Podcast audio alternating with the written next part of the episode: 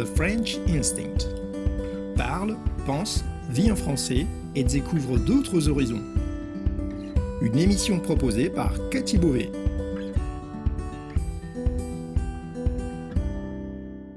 Vous écoutez le podcast The French Instinct, une bulle francophone pour vous immerger dans le français authentique et vous perfectionner tout en vous proposant un moment de détente, de découverte et d'inspiration. Moi c'est Cathy, je suis française, prof de français langue étrangère passionnée par les langues et tout au long de ces émissions, on parlera de la vie de tous les jours, de la langue française, de la France, mais aussi d'autres langues, d'interculturel, d'apprentissage. Bienvenue dans ma bulle.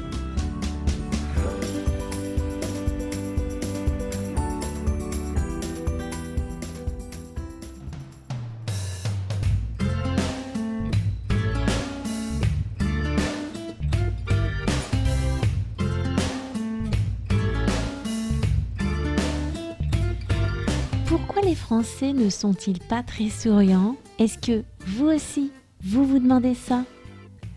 En tout cas, c'est une question qui semble tracasser pas mal d'étrangers. Bonjour à tous, bienvenue une nouvelle fois pour un épisode du podcast The French Instinct. Vous êtes avec Cathy et aujourd'hui, on va parler du sourire et plus particulièrement des différences interculturelles concernant le sourire. On va notamment essayer de répondre à cette question que beaucoup d'étrangers se posent. Pourquoi les Français n'ont-ils pas le sourire facile? Je vais vous parler notamment de mon expérience, de mon point de vue sur ce sujet en tant que femme française ayant séjourné et même habité à l'étranger. J'ai déjà abordé cette question sur mon blog il y a quelques temps, donc si vous avez lu l'article, je vais forcément me répéter et je m'en excuse. Mais je tenais vraiment à publier ce sujet dans le podcast. D'ailleurs, j'apporterai quelques modifications et quelques nouveaux éléments par rapport à l'article original. Il y a quelques années, je suis tombée sur un roman autobiographique de Philippe Labro intitulé L'étudiant étranger. C'est un roman paru en 1986 dans lequel l'auteur raconte ce qu'il a vécu quand il a quitté la France à 18 ans pour partir étudier dans une université américaine de Virginie aux États-Unis dans les années 50. Il y a un passage en particulier qui a vraiment attiré mon attention. Philippe Labro apprend très vite qu'il y a certaines règles à respecter sur le campus. Déjà, il doit porter une veste et une cravate, et puis il y a ce qu'il appelle la règle de la parole. Alors pour un Français qui entend ça, ça fait penser au respect des tours de parole au cours d'une conversation, ou bien euh, qu'il y a peut-être euh, certains critères ou certains interdits concernant les personnes à qui on peut s'adresser et comment. En fait, c'est pas du tout ça. La règle de la parole, ça consiste à dire bonjour verbalement à toute personne qu'on croise sur le campus. Donc, dès qu'on croise quelqu'un, il faut dire hi, ou si la personne qu'on croise euh, nous l'a dit la première, alors on lui répond de la même façon. Et il explique que c'est quelque chose de vraiment important sur le campus. Tout le monde se salue comme ça tout au long de la journée. Et si quelqu'un ne le fait pas, les autres insistent avec ironie ou lui font remarquer, euh, lui font une petite remarque ou peuvent même aller jusqu'à prévenir le comité d'assimilation. Le comité d'assimilation, c'est un groupe d'étudiants parmi toutes les fraternités, les associations, les clubs qui existent sur le campus et qui a pour mission de faire comprendre et appliquer les règles qui régissent la vie sociale. Philippe Labro, lui, pense avoir bien veillé à respecter à la lettre la règle de la parole et les autres règles de vie en communauté, mais quelques semaines seulement après son arrivée, il est convoqué par ce fameux comité parce que son comportement dérange. Et c'est là que ça devient vraiment intéressant parce que ce qu'on lui reproche, c'est pas qu'il dise pas bonjour. Non, non, il dit bien bonjour à tous ceux qu'il croise, comme on lui a très précisément dit de le faire. Ce qui va pas et qui gêne les autres étudiants, c'est qu'il ne sourit pas quand il dit bonjour. Pour tous les étudiants du campus, ça paraissait évident, mais pas pour Philippe Labro. Alors ça peut paraître vraiment anodin, mais moi cette anecdote, elle m'a instantanément transportée à différents moments de ma vie où j'ai pu me rendre compte de la différence entre la culture française et d'autres cultures concernant le sourire.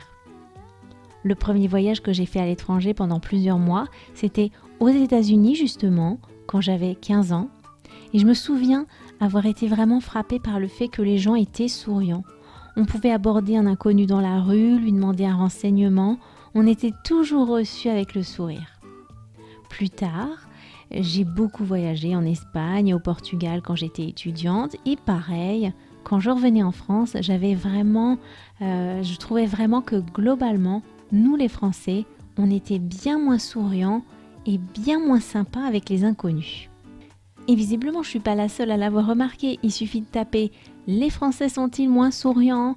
ou même juste Français souriants dans un moteur de recherche pour voir apparaître parmi les premiers résultats des articles au titre pour le moins explicite. Le mythe du français grossier. Les Français ne sourient pas. Pourquoi les Français sont-ils désagréables?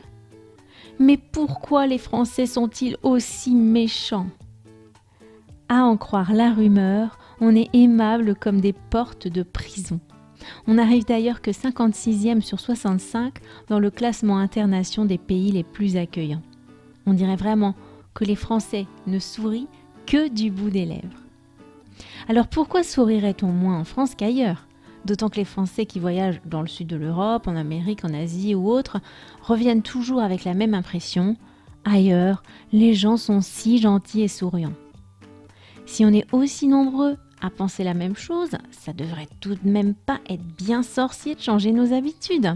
Il est où le hic Qu'est-ce qui peut donc bien se passer dans notre petite tête pour que ce soit si compliqué? Le sourire, c'est une langue universelle. On l'apprend quand on a encore que quelques semaines, même les bébés français. Ils sourient et tout le monde s'émerveille devant leur bouille. Les jeunes enfants aussi sourient de toutes leurs dents, ils se fendent même la poire n'importe où, n'importe quand. Mais c'est après que ça se gâte. Parce qu'à mesure qu'on grandit, il est d'usage de devenir plus sérieux, au moins quand on n'est pas avec nos proches. À l'école, on doit apprendre à être réservé, à modérer son enthousiasme. Au travail, il faut mieux être sérieux aussi si on veut être crédible et montrer qu'on est compétent. Bref, en France, sourire pour un oui ou pour un non, c'est considéré comme une attitude un peu puérile et ça fait pas très pro. On risque de passer pour quelqu'un de trop naïf, d'un peu niais même. Se faire respecter et être souriant, ça semble être d'une certaine façon incompatible. Je me souviens au collège, les profs qui voulaient pas se faire chahuter pendant les cours, eh bien, ils souriaient jamais avec les nouvelles classes. D'une façon générale, on considère que sourire, c'est montrer une faiblesse, euh, c'est se montrer sensible et vulnérable. Et puis au-delà du sourire forcé, machinal, vide de sens, sourire c'est peut-être aussi trop intime pour le partager avec des inconnus. Quand on sourit d'un sourire sincère, on montre un peu qui on est vraiment. Notre visage s'illumine, notre regard devient transparent, c'est quelque chose de très personnel. Et ça, on n'a pas forcément envie de le montrer à tout le monde. On le garde pour les personnes qu'on connaît bien. C'est une certaine forme de pudeur. D'ailleurs, nous les femmes, on doit souvent faire attention à ne pas trop sourire. Euh, en fait, si tu souris à un mec, ça voudrait dire qu'il te plaît et que, en gros, tu lui donnes ton consentement pour aller plus loin. Donc, euh, on apprend vite à moins sourire simplement pour ne pas attiser les élans de certains. On en arrive même à se sentir coupable d'être trop souriante. C'est quand même un comble. Le fait de pas sourire à n'importe qui, c'est un peu un moyen de se protéger. C'est de l'autodéfense. Comme vous pouvez le voir, le sourire en France, c'est sujet à interprétation. D'ailleurs, quand une personne qu'on connaît ni d'Ève ni d'Adam nous aborde tout sourire, on se dit souvent que c'est louche et on a tendance à rester sur nos gardes. C'est le monde à l'envers, quoi. D'autant qu'une personne qui nous aborderait avec froideur, s'attirerait pas plus notre sympathie. Il faut donc trouver la bonne dose de retenue pour ne pas se montrer trop enjoué sans pour autant paraître méprisant. C'est tout un art que les non-initiés ont bien du mal à saisir. D'ailleurs, beaucoup de Français eux-mêmes ne savent pas toujours comment se comporter, rassurez-vous. Et le con de tous les combles, c'est qu'il peut même cacher le souci de ne pas vouloir importuner autrui en envahissant trop brusquement son espace personnel. En résumé, on se rend compte que c'est vraiment un problème interculturel. Mais les Français pourraient rapidement rire jaune. Parce qu'en étant plus sérieux avec les inconnus, ils passent vite pour des personnes hostiles et ça peut avoir des répercussions sur le tourisme, sur les affaires ou dans le milieu du travail si on est amené à travailler avec des étrangers. On trouve notamment pas mal d'articles sur les difficultés pour les Français qui travaillent aux États-Unis ou au Canada. Alors que les Nord-Américains sont d'emblée très souriants et vont facilement parler de leur vie privée avec euh, leurs nouveaux collègues, les Français, eux, vont se montrer plus réservés. En France, on parle généralement peu de sa vie personnelle au boulot et jamais avec des inconnus en tout cas. On aime garder une certaine distance. Par contre, une fois qu'on connaît mieux une personne, on devient vite amical, même si ça ne se fait pas en un jour. Alors que les Français considèrent souvent leurs collègues américains comme étant superficiels, hypocrites et faux, les Américains, eux, nous trouvent froids, hostiles et pas très sympas. Erin Meyer a abordé ce sujet dans son livre The Cultural Cup et elle utilise une métaphore pour parler de cette différence. Pour elle, les Français sont des pêches, les Américains des noix de coco. Alors qu'est-ce que ça veut dire? Eh bien les Français mettent du temps à s'ouvrir. Ils ont une sorte de carapace, comme la coquille très dure de la noix de coco, mais une fois qu'elle se brise, ils se montrent tels qu'ils sont vraiment. En revanche, les Américains sont d'emblée très amicaux et chaleureux, comme une pêche douce et tendre à l'extérieur, mais il est très difficile d'aller plus loin et ils se referment euh, comme le noyau dur de la pêche. Bien sûr, d'un point de vue interculturel, on ne peut pas dire ce qui est mieux. Il y a des particularités propres à chaque pays, point barre, faut les accepter. Pour une Française qui a vécu à l'étranger et qui a côtoyé beaucoup d'expats vivant en France, le choix est vite fait. Même si je comprends tout à fait le point de vue français, la culture française étant au départ la mienne, c'est la culture dans laquelle j'ai baigné jusqu'à l'adolescence, donc ça m'aide à accepter la rudesse initiale et à ne pas m'y arrêter je suis quand même d'un naturel très souriant. Et dans mes vidéos euh, sur les réseaux sociaux, vous me remerciez souvent d'échanger avec vous avec le sourire. Parce qu'un sourire, ça peut tout changer. Quand on aborde quelqu'un qui nous répond avec un sourire, c'est tout de même vachement plus agréable. Par exemple, si quand après avoir fait la queue pendant une heure pour effectuer une démarche administrative, on se retrouve face à une personne froide et austère, on va forcément être plus enclin à se plaindre. Alors que si elle nous reçoit avec le sourire, tout de suite, on va se sentir mieux et on va en être apaisé. On va plus facilement interpréter négativement les propos et les gestes d'une personne si elle est trop froide avec nous. Ne pas être souriant, ça crée un cercle vicieux. Si on est froid et distant, la personne en face de nous risque de l'être aussi alors que par notre sourire, on peut créer une atmosphère propice au dialogue et briser plus rapidement la glace. Aujourd'hui, avec la multiplication des échanges avec l'étranger et aussi des formations dans le domaine du développement personnel, du relationnel, de la communication, aussi bien au travail que dans la vie privée, je pense qu'il y a tout de même de plus en plus de personnes qui sont soucieuses de transmettre une image positive et qui sont conscientes de l'impact qu'une attitude négative peut avoir sur notre rapport aux autres. Et puis dans les petites villes et villages de province, les gens sont tout de même bien plus accueillants qu'à Paris ou dans les grandes agglomérations. Euh, si vous visitez la France en touriste, peut-être qu'il est temps de sortir des sentiers battus et d'aller vers plus d'authenticité. Quelques citations intéressantes autour du sourire. Un sourire ne coûte rien, mais il crée beaucoup. Lorsque vous rencontrez un homme trop las pour vous sourire, offrez-lui le vôtre. Personne n'est assez riche pour se passer d'un sourire. Ces citations sont tirées du livre Comment se faire des amis, un best-seller américain de 1936. Une citation française tout de même tirée du dictionnaire des proverbes et idiotisme français de 1827.